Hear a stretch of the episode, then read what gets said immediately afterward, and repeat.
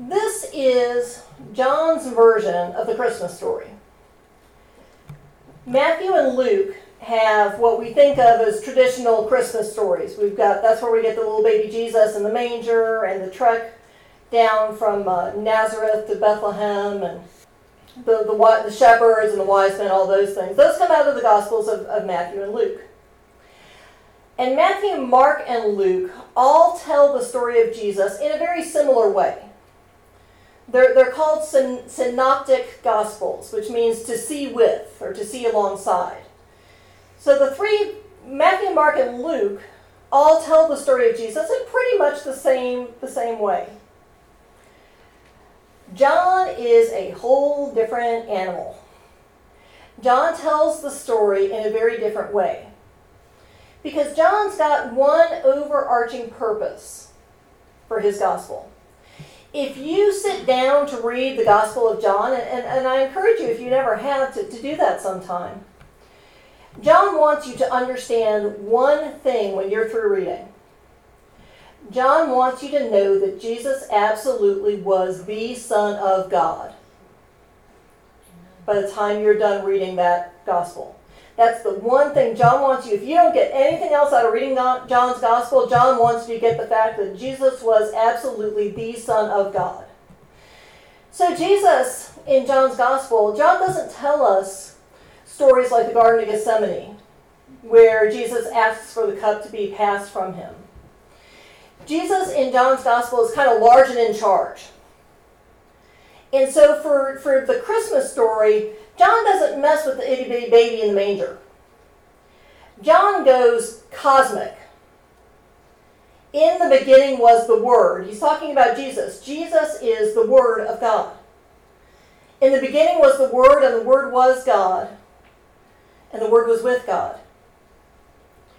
Everything came into being through the Word, and without the Word, nothing came into being. So Jesus has been present from the very moment of creation. But the thing about this that just that I love is, is verse 5. The light shines in the darkness, and the darkness doesn't extinguish the light. Um, you may have seen it translated as the light shines in the darkness, and the darkness has not overcome it. Jesus' light shines forever. The light shines in dark times, it shines in good times. It shines when things are difficult and we feel like the whole world is arrayed against us. And it shines in times when things are, when everything for us is sunshine and rainbows. But the darkness doesn't win.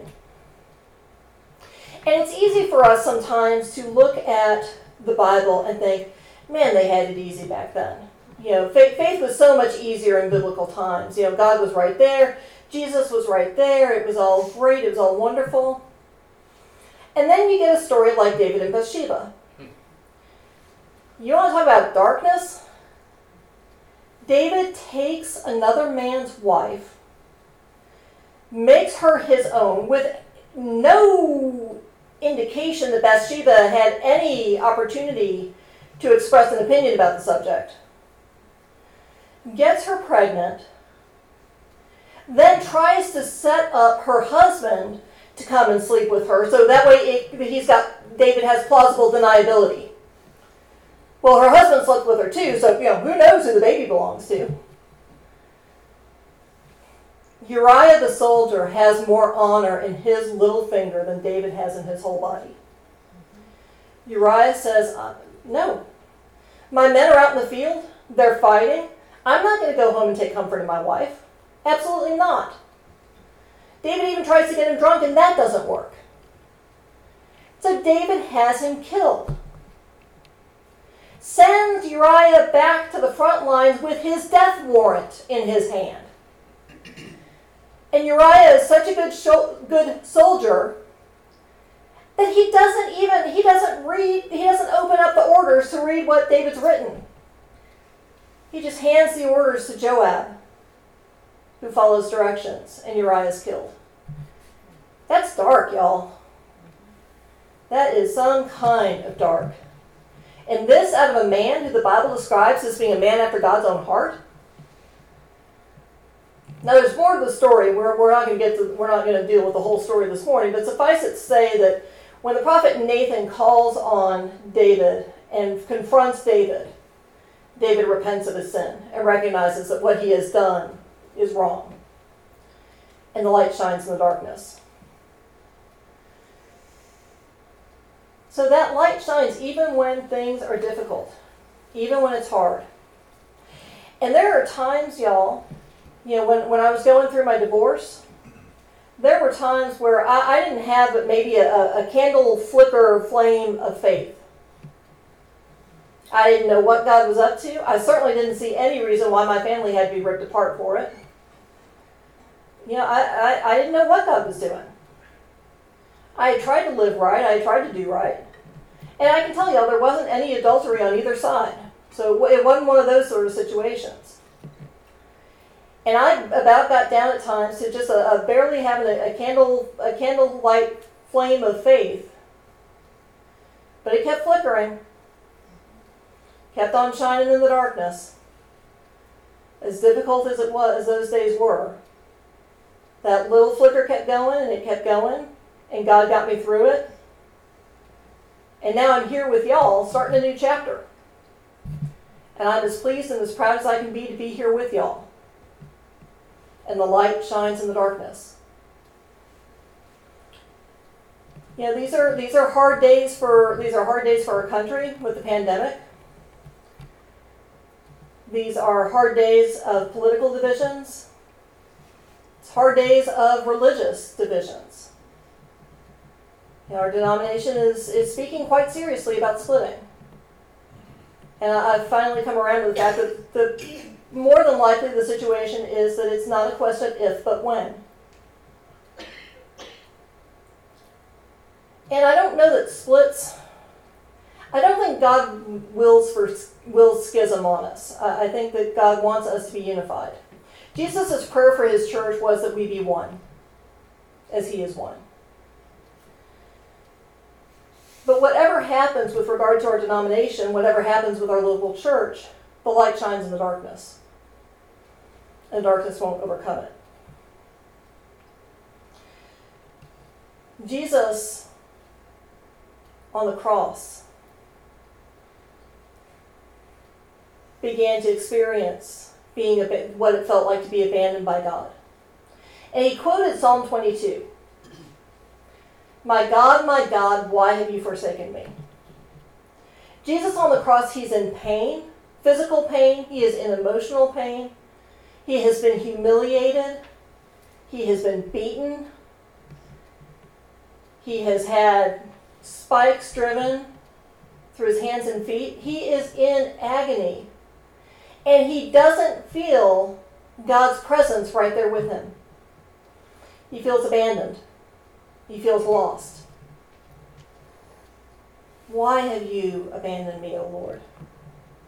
But Jesus knew, and I don't think it's any accident, when Jesus is quoting the 22nd Psalm, if you go and read Psalm 22 in your Bible, it starts with that cry of agony and abandonment and ends on a note of hope light shines in the darkness, and the darkness has not overcome it. And we see it most fully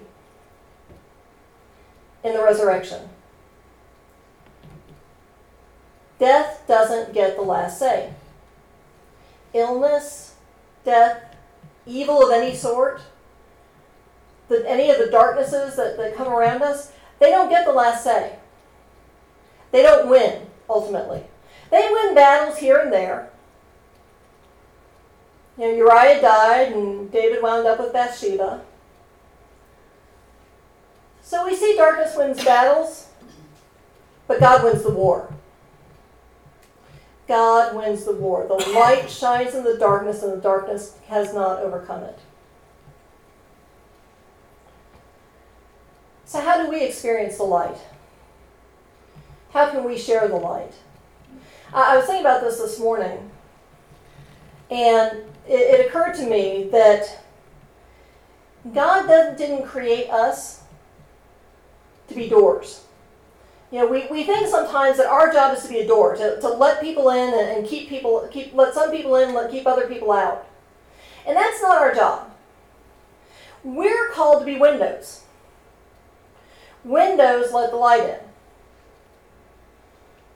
If the power goes out in the middle of the day and you've got windows, you've got light. Windows let the light in.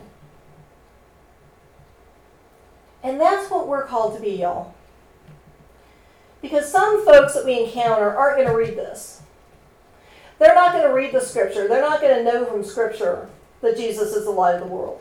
You know how they're going to know Jesus is the light of the world? From encountering him in you and in me. That's how the world knows that Jesus is the light.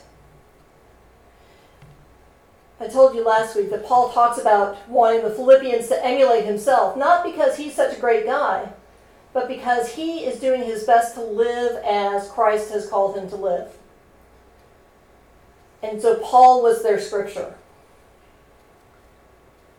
You are the world's scripture. Not because you're such wonderful people, although you are wonderful people, but because Jesus died for you and you have a relationship with Him. And so you can share that relationship going forward. And people can see the light of Christ shining in you. So I encourage you this morning to let Jesus' light shine bright in your life. And if you're in one of those times where you're feeling like, you know what, I've only got a little flicker of a candle flame going here, I, I don't have I, I'm, i just, I, I don't have the, the faith to have this great big light shining through my life, then it's okay. Tend that light and know that the light shines in the darkness. The darkness will not overcome it. Amen. Amen.